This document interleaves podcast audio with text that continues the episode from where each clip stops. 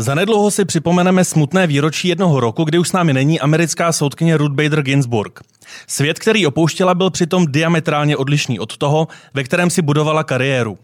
V roce 1959, kdy absolvovala práva, tvořily ženy jen 3% všech právníků v Americe a na vysokých justičních postech nebyla ani jedna. Zaměstnat právničky dokonce nechtěla ani žádná ze zavedených advokátních kanceláří. Pozice a úspěchy třídám, které přijali pozvání do studia Info.cz, by v té době byly zcela jistě nemyslitelné. Přesto byla jejich profesní cesta na vrchol jednoduchá? Jmenuji se Jaroslav Kramer a vítám vás u podcastu Právničky. Jeho partnerem je online investiční platforma Portu, která nabízí jednoduché investování pro každého, kdo chce začít zhodnocovat své peníze. Experti Portu vám se staví portfolio na míru a vy už se nemusíte o nic starat a třeba si v klidu poslechnout náš podcast.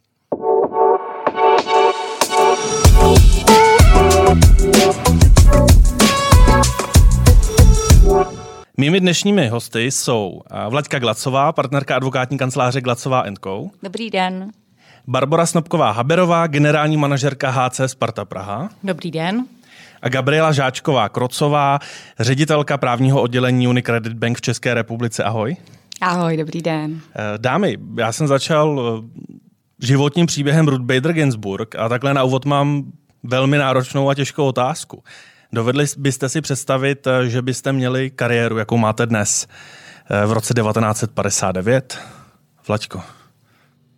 No asi ne, asi by to nebylo tak snadný. A byla by ta cesta, ta advokacie, máš v povaze to, že by si se snažila probojovat a stát se úspěšnou advokátkou? Tak já jsem nastoupila v roce 92 v Německu ve Frankfurtu advokátní kanceláře Hengel Mill, která je vlastně opravdu jako s přehledem nejlepší německá advokátní kancelář.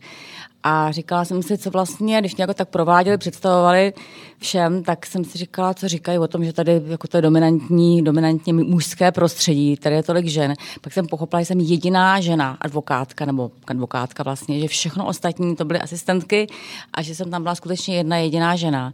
A když jsem se hlásila asi půl roku předtím v Praze do jedné německé advokátní kanceláře, tak mi tam pan advokát Čech říkal, hele, to vůbec ten životopis neposílejte, jako ženskou oni nevezmou. Takže jako v roce 92 to taky bylo trošku jako dlouhý, jako daleký cíl, ale mě to vlastně nepřišlo mi to, nevím, prostě já jsem to vůbec jako nevnímala, že kvůli tomu bych se nemohla já teda stát vlastně mhm. advokátkou, když Hengler má jenom samý muže. Barbaro, v roce 2021 si stále asi jediná žena, která je v čele takto úspěšného extraligového hokejového klubu, možná i celkově vysoce úspěšného sportovního klubu v Česku. No v Česku určitě, ale vlastně na světě nebo v Evropě vlastně jsem byla do minulého roku, jsem byla jediná. A od minulého roku už jsem jako vlastně první, ale vlastně druhá taky. Přesto v těch 60. letech to by bylo asi úplně zcela nemyslitelné. Kam by tě vlastně zavedla ta profesní dráha? Mm, no tak já jsem vždycky tíhla jakoby ke sportu, vlastně mě to bavilo, máme to v rodině, takže, uh, takže asi jestli by to bylo takhle, akorát vlastně v tom, v tom uh, jiném roce, tak určitě taky někam ke sportu, ale nejsem si jistá, že by se to podařilo no, v té době. Gáby, jak už víme z předchozích dílů podcastu Právničky, tak ten finanční svět je také doménou mužů. Eh, takže asi otázka, zda by si v 60. letech mohla řídit právní oddělení, má si jasnou odpověď. Určitě jasnou, nemohla. A vůbec vůbec v bance, že mohla jako vystupovat v nějaký pozici takovýhle. Takže... Přesto mi přijde, že pokud se podívám na ten český finanční trh, tak na těch řídicích pozicích právnických, eh, například eh, v Airbank nebo například i u vás v Unicredit Bank, ty ženy jsou, tak je možná pro ně v této oblasti ta cesta jednodušší? My si úplně jednodušší. Myslím si, že se vždycky zaslouží, ne protože jsou ženy, ale protože mají eh, znalosti a potřebné praxi a tak podobně. Ale je to určitě jednodušší jako obor, to právo, než eh, nějaký takový víc ty finanční, ekonomické věci, si myslím teda. Tak. Ehm, ty si tu kariérní dráhu měla v celku jasně nalinkovanou. Ty si poměrně záhy po fakultě přešla do finančního světa, už si v něm zůstala. Zjistila si záhy tedy, že to je to pravé ořechové pro tebe? No, já jsem strávila asi rok, rok a půl uh, u, u notáře, kdy jsem brzo pochopila, že tam uh, tam ta cesta je jako daleko náročnější a dlouhodobější, když se člověk chce stát že notářem, tak jsem se rozhodla, že půjdu někam jinam a rozhodla jsem se tak, že jsem prostě odpověděla na inzerát, který mi přišel sympatický. Takže já bohužel jako nemůžu úplně říct, že jako by bylo moje přání jako jít touhletou cestou. Ono se to tak nějak jako stalo. Naopak vlastně moje jediná trojka na právech byla z finančního práva, takže eh, to tak nějak vlastně se stalo. No. A to, že se to stalo takovou mojí vášní, nebo že to mám tak ráda, že tu práci fakt mám jako, jako, jako koníček, tak se stalo jako v podstatě v průběhu toho. No poměrně jasnou profesní dráhu měla i Vladimíra, protože ta advokacie, vlastně, ať, ať se člověk podívá na, na všechny pozice, tak vždycky to provázela advokacie. Nebyl nikdy žádný moment, kdyby si řekla, a dost, chci do justice, chci eh, dělat pro korporát, chci hmm. úplně pryč z advokacie? Já jsem vlastně původně chtěla studovat žurnalistiku, to teda jako byla úplně jako ještě než jsem začala pracovat, ale ty práva se mi vlastně jako zdály pro mě ideální volba nakonec a akorát jsem strašně tíhla k nějakému bankovnímu právu. Když jsem přišla do Londýna, Eh, na takový stipendijní program, ehm, tak ehm, nás přidělili do různých právnických firm a do bank. A já jsem hrozně chtěla, byla to vlastně jedna jediná banka, já jsem chtěla do Barclays. A když mě řekli, že mi si mě vybrali Freshfield, což jsem neměla tušení, kdo to je, tak eh, je to teda advokátní kancelář, taková vlastně přední z toho Magic Circle londýnského, tak uh, jsem byla zklamaná, říkala jsem tomu profesorovi, co nás řídil, jsem říkala, já bych chtěla, jestli by to bylo možné do Barclays. A on říkal, říkal, vy jste u Freshfield, vás si vybrali Freshfield. A já jsem říkala, no, ale já bych chtěla do Barclays. A on říkal, víte, kdo jsou Freshfields? A já jsem říkala, nevím, tak mi přinesl jako Legal 500, takovou prostě knihu, kde jsou ty advokátní kanceláře popsaný a tam bylo, že byla založena 1716 jako poradní orgán uh, Bank of England a tak jsem říkala, tak dobře, tak já teda budu Freshfields. takže takhle se to vlastně jako odvinulo, že jsem směřovala, já jsem předtím nedělala vlastně advokaci, já jsem začala tou advokací, až když jsem se dostala teda do tohohle programu a tam jsem teda byla přidělena do advokátní kanceláře a nikoli do banky, jak jsem si přála. Protože Přesto, ale asi ta škola no. Freshfields musela být docela náročná. No. Neměla jsi momenty, kdy jsi řekla, tak advokaci opravdu ne? To ne, tam jsem si právě řekla, to jo, to nechci, jo. Prostě mi to přišlo vlastně, že to je mnohem svěžejší a mnohem zajímavější, než ta advokacie, taková ta starosvětská česká, jak jsem si to představila, tam ten prostě pán sedí v tom velkém křesle a prostě rozdává ty moudra, že to bylo mnohem, mnohem jako svěžejší, takový prostě jako legal business, že to prostě bylo strašně všechno takový napínavý, sexy, takový velký transakce, protože někdo jezdil s nějakýma balíkama dokumentace a vykládal v jedné místnosti a nabíral jiný a prostě to strašně to jako jelo a to se mi zdálo strašně inspirativní. Předpokládám, že to nadšení máš dodnes. No, vidět, že jo. Ale kavřící divu jsem tam byla, no. Barbaro, tvé profesní cesty byly mnohem zajímavější. To je pravda. Kdy přišly, a pokud přišly, ty momenty, kdy jsi řekla, teď jsem na tom pravém místě, to je to, co mě jako skutečně naplňuje. A dodatečný dotaz, je to teď aktuálně vedení hokejové Sparty? Uh, hele, je, je, musím říct, protože, jak jsem tady zmínila už na začátku, tak vlastně my jsme sportovní rodina, hokejová rodina, vlastně uh, já jsem v tom vyrůstala a můj děda vlastně byl ve stejné pozici, co jsem jakoby já, tak byl v Plzni dlouhá léta, byl i vlastně jakoby šéfem uh, vlastně celého hokejového svazu. A já jsem chodila na ten zimák a chodila jsem na ty přípravné zápasy, na ty zápasy a říkala, že to by se mi tak líbilo chodit za těma klukama do té šatny. jako, a ono se to stalo, takže člověk má opravdu dávat pozor na to, co si přeje, že se to splní. Sice teda asi o zhruba 25 let později, teda, ale stalo se. Takže ano, musím říct, že tohle je takový splněný sen a ty práva vlastně beru tak, jako že člověku pomůžou do, do toho všeobecného přehledu a vlastně člověku se líp jedná vlastně potom s partnery a vůbec i s kluky a pomůže to do biznesu. No, tam je to trošku složitější, to asi ne, ale jako jinak ten zbytek je takový jako jednodušší. Jedna věc je splnit si ten profesní sen a druhá věc je, že s tím profesním snem se pak váže určitý vliv s tou pozicí. Vy jste se obě dvě dámy, Vladimíra i Barbara, umístili aktuálně letos v žebříčku Forbesu. Eh, Vladimíra dokonce na 18. místě, takže se už dlouhodobě držíš top 20, což je skvělé. Eh, kdy jste si naposledy řekli, nebo reálně jste si uvědomili, že ten vliv máte, ať už je to cokoliv. A začal být s Laďkou. Hmm.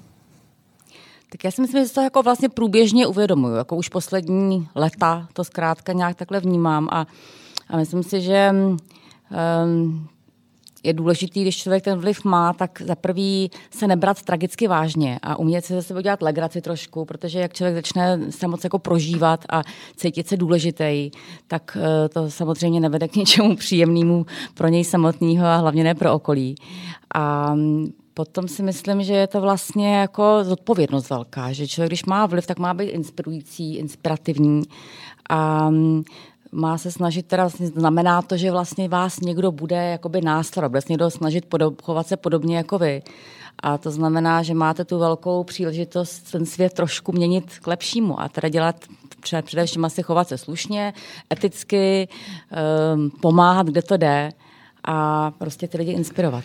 Ve sportovním světě jsou ale asi výsledky toho vlivu mnohem rychleji vidět. Eh, pokud ten vliv je třeba špatně zaměřen, tak se týmu začne méně dařit.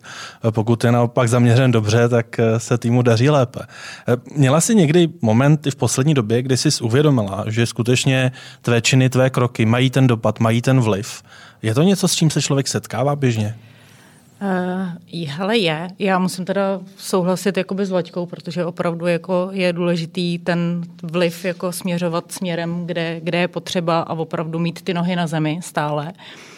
Já musím říct, že já mám tu výhodu, že vlastně ta hokejová Sparta je jeden z nejstarších klubů jakoby na světě a vlastně, uh, já nevím, ta marketingová hodnota a vůbec my máme obrovskou jakoby sílu, určitě tady v České extralize.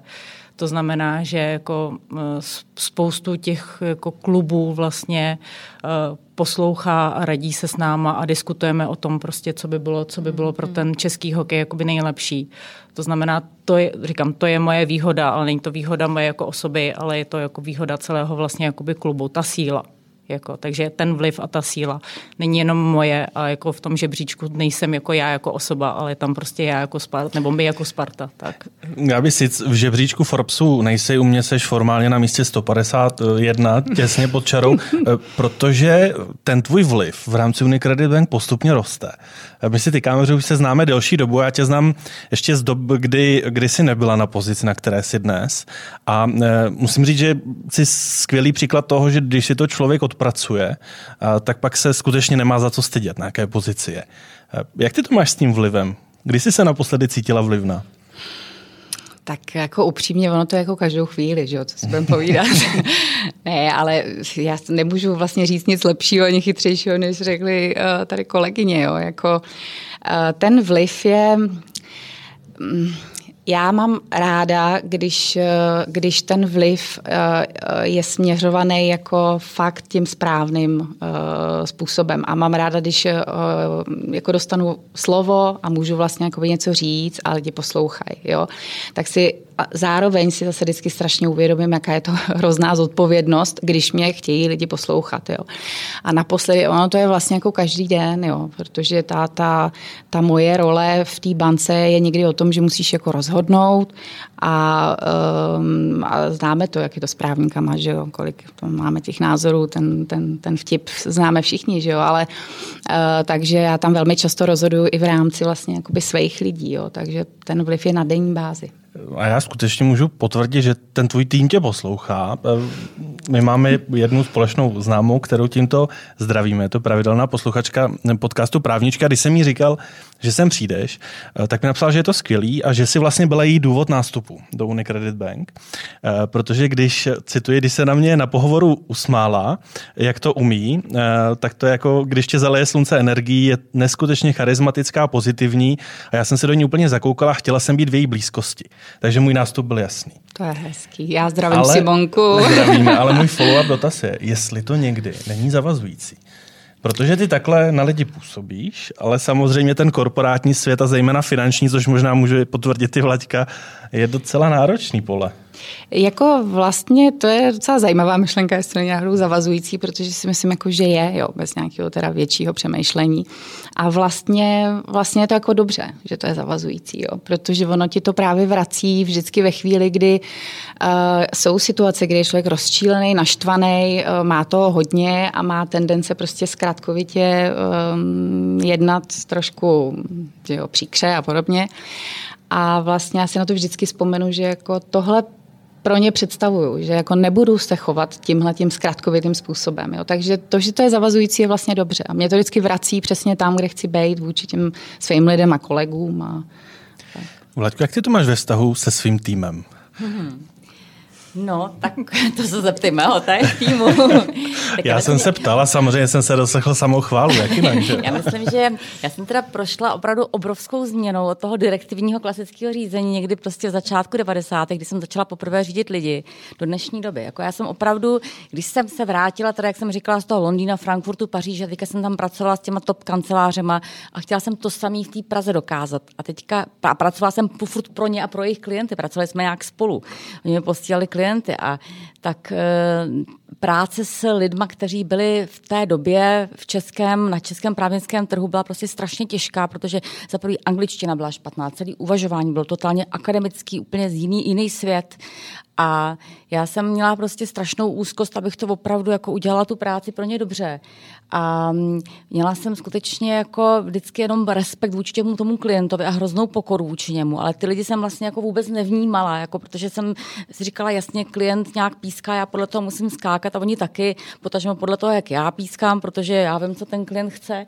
A takže jsem jako fakt byla asi docela drsná a vím, že jsem jako takovou pověst měla, nebo asi pořád ještě mám. Prostě opravdu, jako, že jsem fakt ty lidi, ty lidi prostě jako nějak moc asi nevnímala, nerespektovala. A dneska je to vlastně úplně jinak. Člověk to časem pochopí, že hlavně jak se mění vlastně ta, eh, ty, ty zaměstnance, nebo jak to říct, ty, prostě ty kolegové, jak se mění, ta, ta generace dnešní je úplně jiná a vlastně nedá se takovýhle tým vést a zapálit, aniž by je člověk ty lidi respektoval. A navíc jako je mnohem víc důvodů ty lidi respektovat, protože oni jsou prostě už úplně jiný a já jsem s tou prací jako ve směs šíleně spokojená a není tam potřeba něco jako totálně říct, že to, to je strašný. Jo? Tak to, a ty jsi narazila no. na hrozně zajímavý téma, hmm. který jsme tady už otevřeli hmm. několikrát v rámci podcastu Právničky. To je mm, určité přijímání ty zpětné vazby eh, od toho týmu, abych věděl, co třeba hmm. jako manažer dělám hmm. špatně. A je to hmm. něco, co přišlo automaticky s tou praxí, kterou máš, anebo to si musela cíleně říct, já chci začít víc reflektovat eh, třeba, co chtějí jako moji kolegové, co, co chce ten můj tým. To jsem si musela tak jako cíleně říct. To a co jako byl ten nebylo, impuls k tomu si to říct? měli třeba nějaký kouče a to bylo jako dobrý, to fakt musím říct, že to bylo hodně, pro mě, já jsem na něj koukala jak blázen, když říkal ten kouč nám něco říkal, jako že zaměstnanec je ten, zaměstna, zaměstnanec je ten šéf a tak prostě ne, takhle ne. A on nám to vysvětloval, jako to bylo mě úplně jako něco nového. Takže já jsem se fakt odstala v životě teda mnohokrát jako Alenka v říši divu. Já jsem skutečně prožila i prostě, mm, jak jsem přišla do toho Londýna, takových situací bylo hrozně moc, kdy se ty věci furt měnějí a jsou zase úplně diametrálně odlišný než od toho, než to, co jsem eh, byla zvyklá. Takže tohle jsem se, ale vlastně jako myslím si, že jsem těm věcem hodně otevřená, že teď máme třeba, já nevím, zpětný vazby, 360 takzvaná, že jo, každý víme, co to je a že přijímám ty ty podněty od těch kolegů. Samozřejmě jako vím, že některé věci nezměním, že svůj stín nepřekročím a tak to jim taky říkám, že se mi to prostě líto, že tyhle věci změnit neumím, ale uh, fakt jako jim naslouchám a mám vůči nim mnohem větší respekt. A uh, jako jsem tomu ráda, je to, je to příjemnější spolupráce, než taková ta direktivní, kdy je klasicky ten šéf a říká těm lidem, co mají dělat. Barbaro, dvě otázky. Jedna, ano. jak moc musí být manažerka hokejové Sparty direktivní? A druhá, já bych použil sportovní terminologii, jestli je jednodušší koučovat uh, tým uh, spolupracovníků v rámci samozprávy, v rámci korporátu, anebo v rámci sportovního prostředí, protože to je asi typ korporátu sám pro sebe. To je pravda a já teda musím říct, že eh, já fakt můžu jenom jakoby souhlasit, protože já jsem ještě beran, takže pro mě ty jako některé věci jsou jako dost, dost jako složitý. Ale člověk se opravdu musí naučit to, že já vlastně po těch lidech jakoby vyžaduju, co vlastně jako já sama jsem schopná. Což člověk opravdu jenom věkem a zkušenostma zjistí, že prostě musí těm lidem dát trošku víc prostoru, jako než a říci, jo, no tak jako, no tak vysvětlit jim to. Já teda měla jsem to štěstí, že jsem vlastně do toho sportovního klubu přišla a vyměnila jsem si tam vlastně 90% lidí. Takže jakoby ty lidi, kteří tam jsou, tak jsou opravdu moji. Jsou to lidi, kteří, které jsem si vybrala vlastně a musím říct, že mimo dva, tak jsem se jako opravdu jako velmi trefila.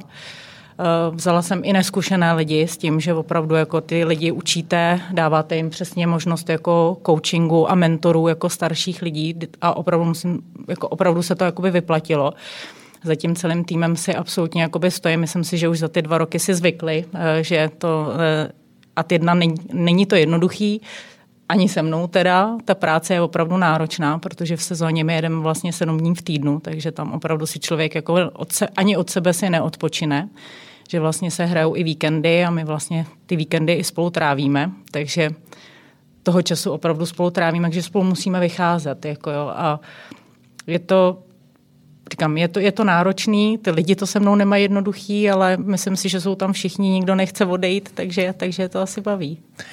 Gáby, my jsme tady eh, řešili to téma, jak moc je třeba zavazující ten vztah eh, těch podřízených ke svému šéfu. Eh, máš nějaký návod nebo nějaký recept na to, jak si i v té pozici nadřízeného udržet tu lidskost, no tak to je asi dané u tebe povahu, ale hlavně tu férovost. Protože to si budeme povídat, ono je klíčové být také férový šéf. A myslím si, že zrovna právníci na to mnohdy jsou velmi citliví. Tak jak, jaký na to máš návod, pokud ho máš? Hmm, návod, nevím, no, jak říkáš, ono to trošku plyne asi z toho, já v každém vidím prostě vždycky to lepší, jo? to je moje takové jako heslo životní, prostě jako nikdo není zlej, nikdo není prostě, v každém je dobrý, jo? takže já vždycky na to koukám přes optiku tohodle.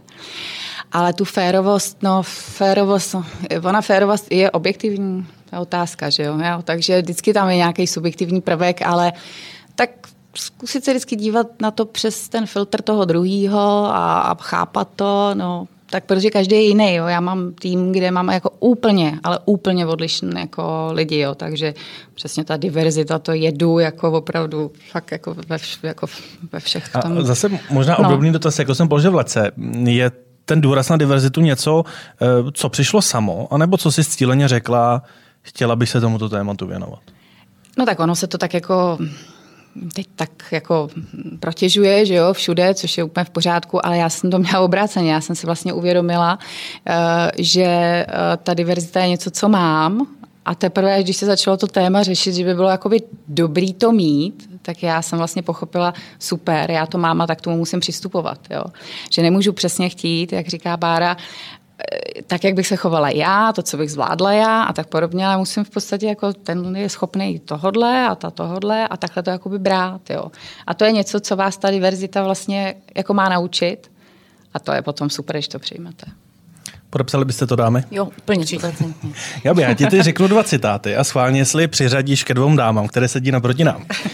První z ní, eh, myslím, že nemám problém s přirozenou autoritou. Celou svoji pracovní kariéru se pohybuji v mužském světě a jsem na to zvyklá. Nikdy jsem to moc nevnímala. No, tak v mužském světě se pohybují obě, ale mm-hmm. trošku bych to cílila na báru teda.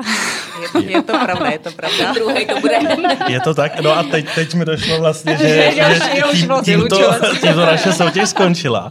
A, tak ten druhý, a k němu se dostaneme za chvíli, ale opravdu je to tak, že jste vždycky si byla, ne, že jsi vždycky byla jistá tou přirozenou autoritou a že to je to, co ti pomohlo obstát v tom mužském světě? Nebo je tam potřeba ještě něco?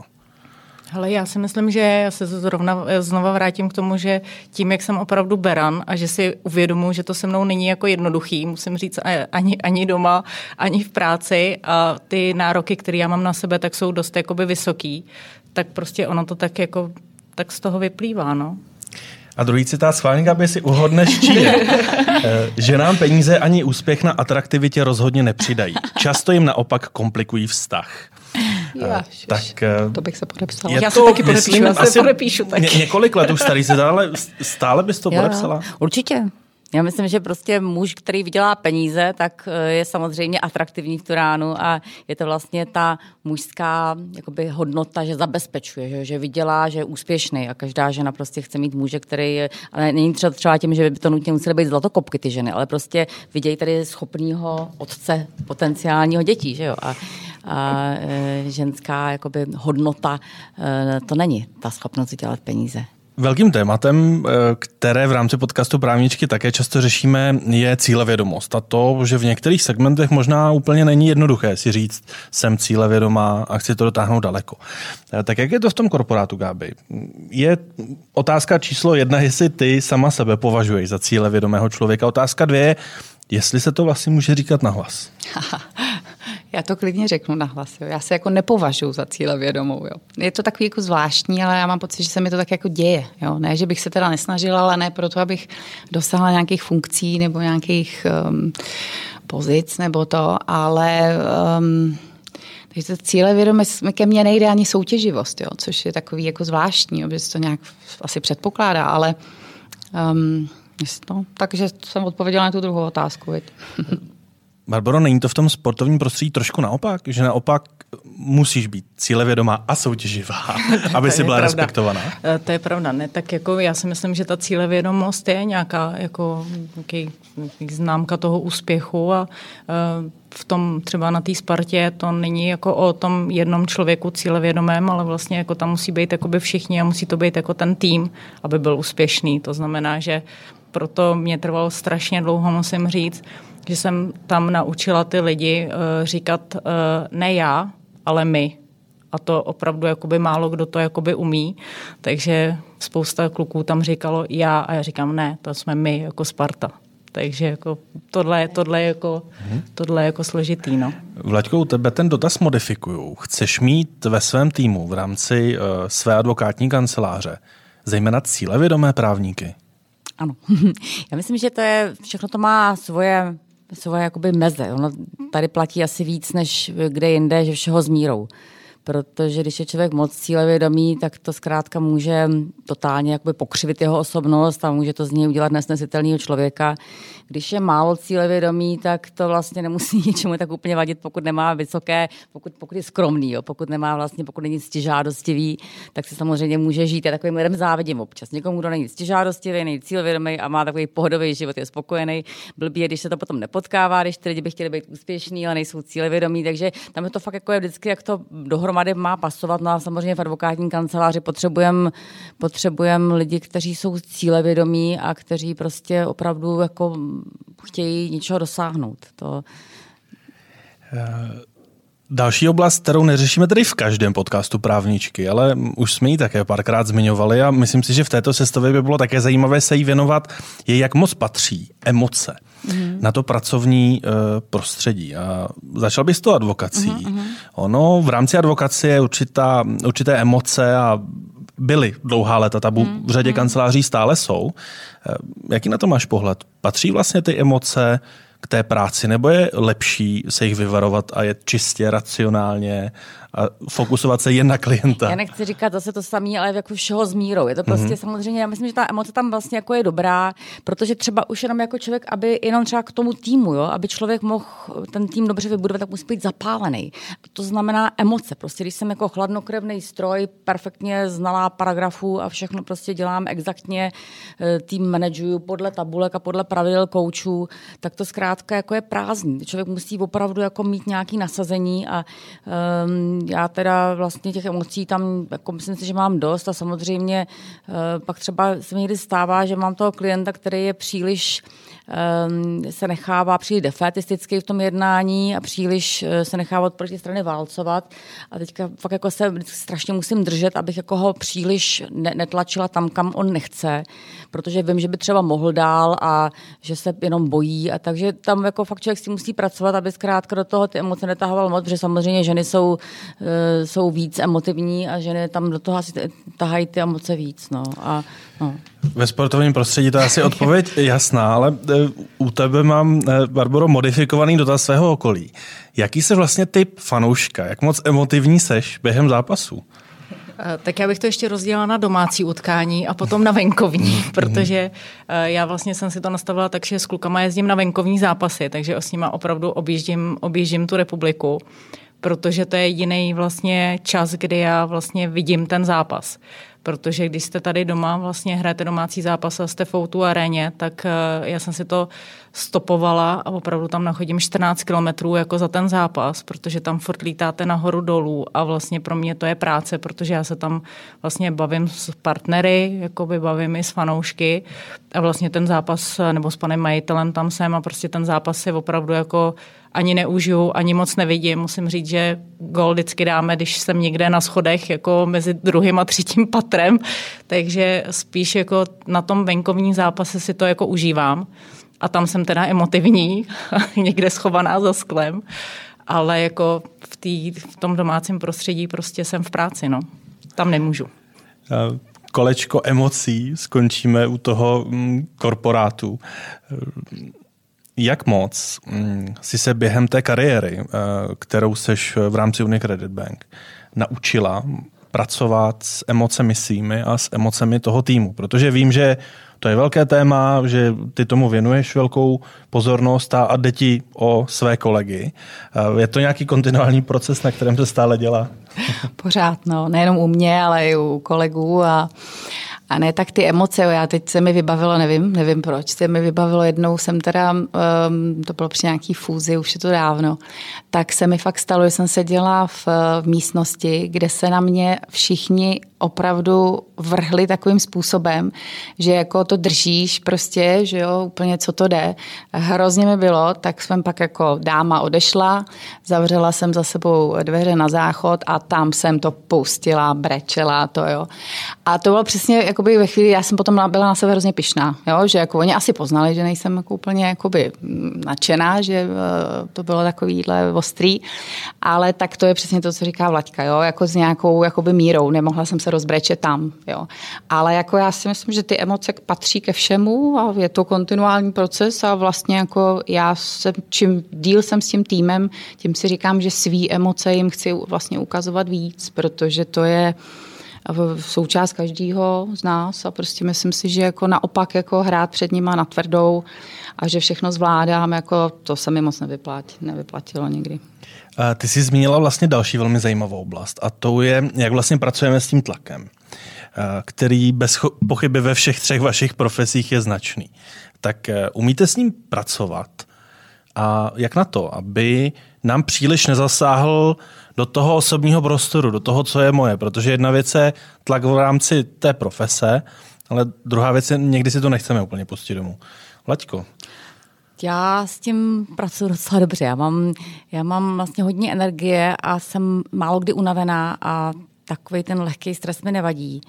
A vlastně ani těžký stres mi nevadí. Prostě myslím, že tohle, tohle to mám dobře zvládnutý a, a možná potom jako zase vytvářím ten stres, jak jsem takovýhle typ člověka, tak potom možná jako tak jsem taková... No jak ale reflektovat vlastně energie. tu míru stresu, který já snesu, ale to moje okolí už ne? No to je, ano, t- tam, tam, to mám, tam to mám složitější, tam jako opravdu s tím, s tím pracuju celý život, nebo já si pracuju prostě, ale jako fakt snažím se, snažím se zkrátka uh, se v téhle oblasti tlumit, abych nepůsobila na, na ostatní jako moc jako velká voda nebo vlastně moc intenzivně, protože prostě taková jsem, protože takovou energii v sobě mám a, a ona je užitečná, když prostě člověk, na člověka je ten tlak vyvíjený, ale potom to zkrátka m, mm, někdy někomu může být nepříjemný. No.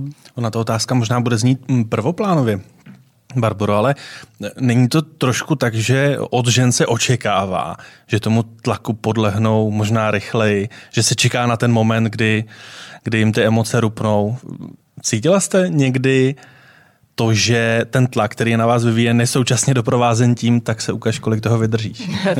ne, hele, tak tohle určitě, určitě ne, ale bych to ještě jako rozdělila, protože vlastně my v tom sportu eh, ten tlak a kritiku máme snad jakoby nejrychleji, co tady dámy mají, protože ta zpětná vazba od toho fanouška, jestli se daří nebo nedaří, tak je okamžitá vlastně. A nejenom teda nemusí to být jenom od fanoušků, že jo, může to být i od partnerů, může to klubu, může to být od majitele. Uh, a vlastně my, když jsme tam přišli, tak eh, vlastně v historii se dělo to, že vlastně ten generální ředitel vždycky vlítnul do té šatny a teď jakoby ten, ten tlak a tu kritiku od těch fanoušků, od těch partnerů, co slyšel třeba při tom zápase a po tom zápase, tak tam pustil na ty kluky, že jo, jako.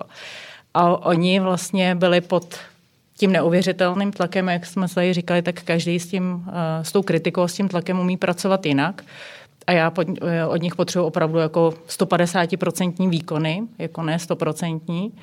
Takže my jsme si jako řekli, když jsme tam přišli, že vlastně, protože vlastně ve, ve vedení vlastně z toho sportovního úseku je Petr Ton a Jarda Hlinka, oba dva velmi známí hokejisti, a oni u toho seděli, že v té šatně, když jako tam se teda běhalo uh, s tou kritikou a tím tlakem do té šatny po zápase.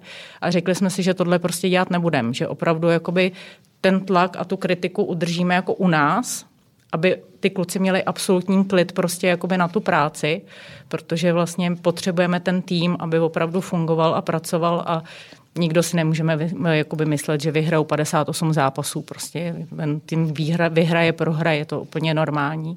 Takže snažíme se to opravdu jako udržet na nás a někdy teda musím říct, že to je dost jako náročný, ale, ale jako daří se to. Gáby, Vlačko, umíte dávat svému týmu konstruktivní kritiku? Gáby.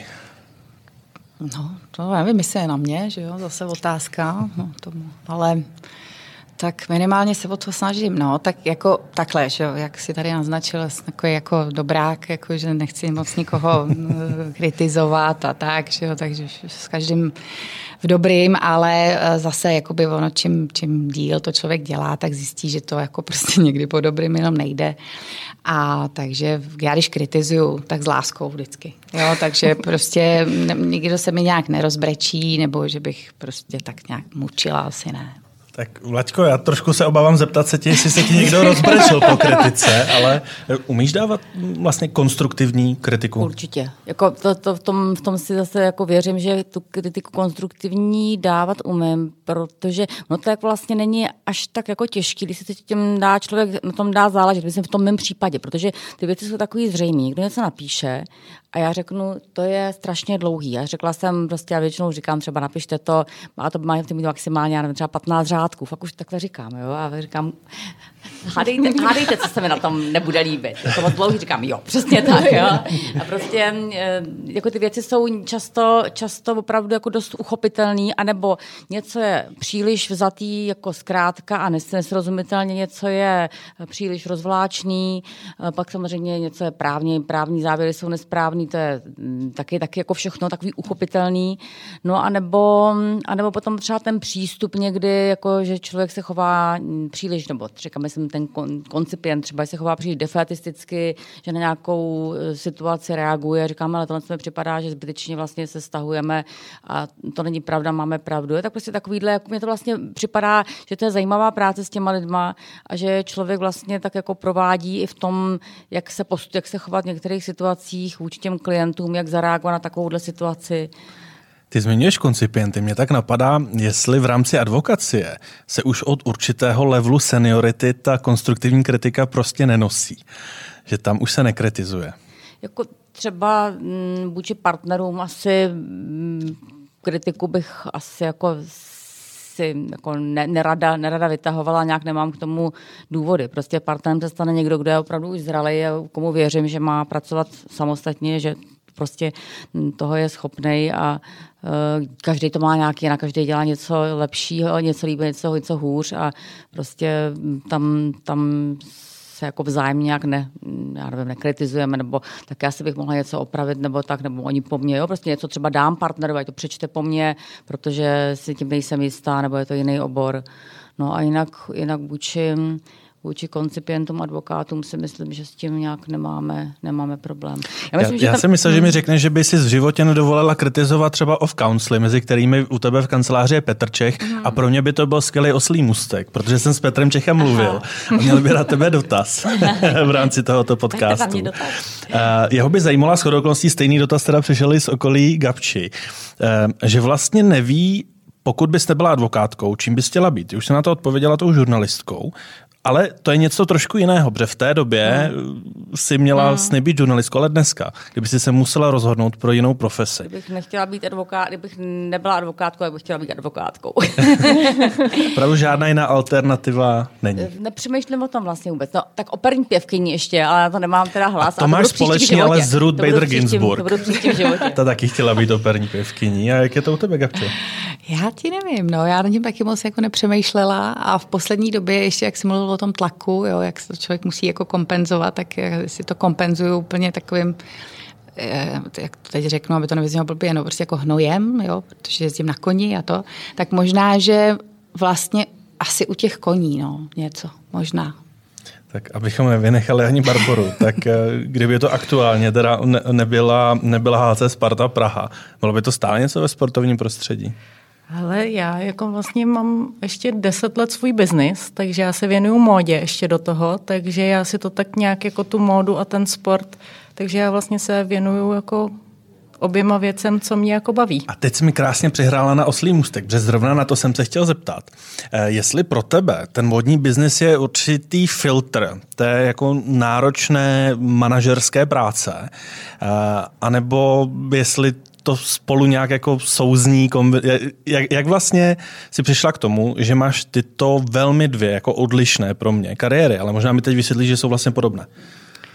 Tak je to práce s lidma, je to, je to, je to podobný, musím říct. A já nevím, no, jak jsem na to přišla, tak mě moda vždycky bavila a když eh, byla příležitost, tak uh, vlastně před deseti lety uh, jsme, jsem otevřela jakoby první obchod a tak nějak se postupně jako rozšiřujeme. Vy, vypadá to, že i příští rok jako na Slovensko, takže jako tak nějak si plním, plním si dva sny, no, módu a ten sport a baví mě to, no. Eh, my v rámci tohoto podcastu máme nárazově, ale zatím pravidelně dvě takové mikrorubriky, které jsme zavedli, myslím, od dílu s Danší Nerudovou. Eh, a jsou to dva dotazy. A ten první z nich zní, eh, jestli jste během své profesní kariéry zažili nějaký neúspěch, který jste si zpětně vyhodnotili jako moment, který vás pomohl skutečně formovat. A je to náročná otázka a začnu s Barborou, uh-huh. které jsme skončili. Tak no, no, jako stalo se to vlastně, tak já vlastně předtím jsem pracovala, jak jsi říkal, tak jsem pracovala jako vlastně v politice 15 let. A když tam byl takový první vyhazov vlastně z politických důvodů, když to tak řeknu, tak jsem to brala jako obrovský neúspěch, ale pak vlastně jsem zjistila, že jako mě to neuvěřitelně nakoplo a když člověk spadne z té z toho absolutního vrcholu prostě na to úplný dno a teď se vám přestanou ty lidi ozývat a přestanou vám brát telefony a si říkáte, tak, to, tak co já budu dělat. Tak jsem teda začala podnikat jakoby v vodním průmyslu, no ale pak najednou prostě člověk se nadechne a prostě opravdu vlastně ho to vystřelí, ta cílevědomost, jak jsme se o tom bavili, tak ho vystřelí ještě výš a pak ještě výš. A vlastně člověk na sobě začne daleko víc pracovat, že do té doby vlastně jsem to brala takový jako samozřejmost a pak najednou, jako když to nebylo, tak se musel člověk jako narovnat, postavit a začít od nuly a opravdu musím říct, jako já jsem za to vděčná zpětně. Vladko, když se člověk podívá na tvůj profesní životopis, tak má pocit, že vše šlo jak po másle. Dlážděná, cesta dlážděná samými úspěchy. No. jako vlastně, vlastně skoro žádný takový úplně jako nějaký dramatický situace jsem nezažila. Ta kancelář vlastně od, tý, od toho začátku jako opravdu šlape dobře a nestalo se nám nikdy žádný jako turbulence, že by nám odešla půlka partnerů, jak se to stává, nebo prostě nebo partnerů advokátů, prostě maximálně odešel jeden nebo dva, prostě, ale fakt jako vlastně bez nějakých propadů, eh, ale tak třeba vzpomínám si na takový neúspěch, jak jsem někdy v začátcích jsme spolupracovali s právě s těma Freshly, tak jsem o nich mluvila privatizace SPT Telekom a teďka oni poslali nějaký kolegy ze svého týmu do Prahy a společně jsme na tom pracovali. A potom ten klient jako nám prostě vlastně úplně plně důvěřoval a oni pořád chtěli, aby jako jsme byli pod jejich křídlem, že to je jejich klient. A já jsem jim slíbila něco dát, nějaký právní stanovisko a oni se strašně naštvali prostě, že jsem to jako slíbila, jsem to tomu klientovi řekla, oni řekla, že jsi se nezeptala nás, jestli ho můžeš dát. A tak jsem si jako uvědomila, že jsem pře- překročila ty hranice, že vlastně jsem měla víc respektovat ten statut toho, toho tý právnické firmy prostě slovutný, která toho klienta e, přivedla a která vůči němu jako cítí větší zodpovědnost, že to je historický jejich klient a my tam prostě e, mladá, mladá partička, která se sešla před pár měsícema jo, a e, s malýma zkušenostma, takže jsme prostě měli víc respektovat. Takže pak se mnou opravdu jako přestali nějak komunikovat. Já jsem pak která se udělala výlet do Paříže, protože jsme pracovali s pařížskou pobočkou, toho partnera jsem teda jako pozvala na večeři. Ještě jsem řekla, že tam mám nějaký jednání, protože protože jsem nechtěla říct, že jdu fakt jako jenom za ním na tu večeři, ale fakt jsem si udělala ten vejlet, aby to, mm, abych to tam napravila, tak jsem se mu omluvila a pohodě. No. Gáby, těžká otázka. Taky jsem měla nejvíc času. Ale ne, tak já jsem, jako, to je jako, jako, že bych měla nějaký fatální neúspěch, kde jsem musela se zvednout nějak a, a vstát úplně znova, to asi, to asi ne. Ale možná ten neúspěch uh, jsem cítila ve chvíli, kdy jsem si jako vybrala někoho do týmu, bylo to asi ve dvou případech a museli jsme se jako rozloučit. Tak tam jsem jako vlastně pochybovala, jestli, jestli to je vlastně můj, můj neúspěch z toho, že ten výběr nebyl ideální. Tak to možná jako takový... A ona ta druhá část otázky zněla, nebo je naformulovaná, že ti to pomohlo formovat. Vnímáš to tak, že jsi se z každé téhle chyby vlastně poučila a dnes seš třeba jistější při tom výběru svých kolegů? No, asi pokládám takové otázky, jako který možná, dopře- nebo pokládám otázky, možná to není otázka, jako dopředu vlastně jako říkám, co nemám ráda, co mám ráda, aby jsme se jako rozuměli od začátku a tak. Takže poučení, z každého neúspěchu je poučení. Že? Tak to je praktický a s tou druhou mikrorubrikou s tebou začnu, abyste to měla těžší. Tam ten dotaz zní, ale já ho rozšířím speciálně pro vás, dámy. Ten dotaz zní, v čem jste skutečně dobré a moje rozšíření je, a v čem byste chtěli být ještě lepší. Protože jsme zjistili během podcastu Právničky, že je někdy problém se chválit. Takže začneme s Gabčou. V čem jsem dobrá, no? Tak um, já si myslím, že s, s tím asi s tou v té práci s těma lidma, no, jako, že, že to já tak fakt jako s každým vejdu a mm, o mě je známo, že jsem takový diplomat a, a um, že jako nikoho ne, ne, nesrážím a tak, tak já si myslím, že jako v, v té komunikaci s těma lidma si bych řekla, že tam, tam se cítím jako dobře. Silná no, v čem chtěla být ještě lepší? Čem bych chtěla být lepší? No, uh, asi to jsou takové ty situace, jako kdy mě něco rozhodí a chtěla bych to umět daleko líp jakoby snést tu chvíli. Jo, jako že, že někdy, někdy trochu bojuju s tou emocí jo, a, a tam chtěla bych být trošku vlastně více naučit to, že to není mm, jakoby o mně, ale že to je spíš jako o tom druhým, že jo, když je něco nepříjemný, ale no, tak je furt na čem pracovat. Laďko. Hmm, tak já myslím, že v čem jsem dobrá je tak řešení problémů, že vlastně tak jako na to jádro věcí a že se vlastně jako ničeho nebojím, že jsem kreativní hodně, že jako opravdu najdu nějaký úplně jiný, takový to out of the box řešení a hlavně to mám jako vždycky pozitivně naladění, že to nějaké řešení má a nevidím moc ty jako překážky, že to, vlastně to nepůjde, nehledám, proč to nejde. A umím to jako ráda, ráda to jako vlastně píšu, ráda to jako jasně, stručně, strukturovaně vyjádřím. A co bych chtěla být, v čem bych chtěla být lepší, je ta technická znalost práva, protože já jsem studovala ještě hospodářský právo a dělala jsem státnice z vědeckého komunismu a marxismu, leninismu. A potom se nám změnil právní řád prostě úplně v roce 90 jedna, že jo.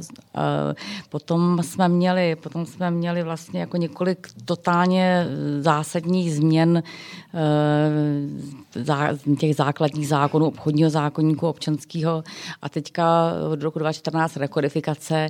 Eh, já opravdu jako už, už to fakt jako špatně to stíhám a vždycky říkají že tak jako prostě to už nemusíš ve své roli, tak jako je to pravda. Prostě všechno ostatní um, řešej, nikdy jako neřeším rozhodnit sama, poprosím koncipienty, ať se na to podívají, znají to líp, ale není mi to tak příjemný, prostě musím říct, že, že uh, když nám chodí Petr Čech dělat pravidelně ty přednášky, protože ho máme jako interního uh, kancla a dělá nám přednášky o vývoju judikatury, uh, tak prostě jsem v tom dříve byla mnohem víc jakoby si sebejistá a měla jsem ten pocit toho hlubokého porozumění tomu právu a musím říct, že to mě, jako, to mě, to mě prostě trápí. A tak ten já jsem nikdy neměl, to tě obdivuju, že to, no, že no, tak. Stejná otázka, Barbaro. O to trpčí, o to trpčí to je, když člověk jo. ztratí. No. tak, tak jak je to? No, já si myslím, že jsem, eh, že jsem dobrá ve vedení lidí, protože se snažím, eh, snažím to, co jsem říkala, aby jsme pracovali jako tým a není to jenom o mně, je to o tom, že my teda, eh, což za ty dva roky tam se mi podařilo.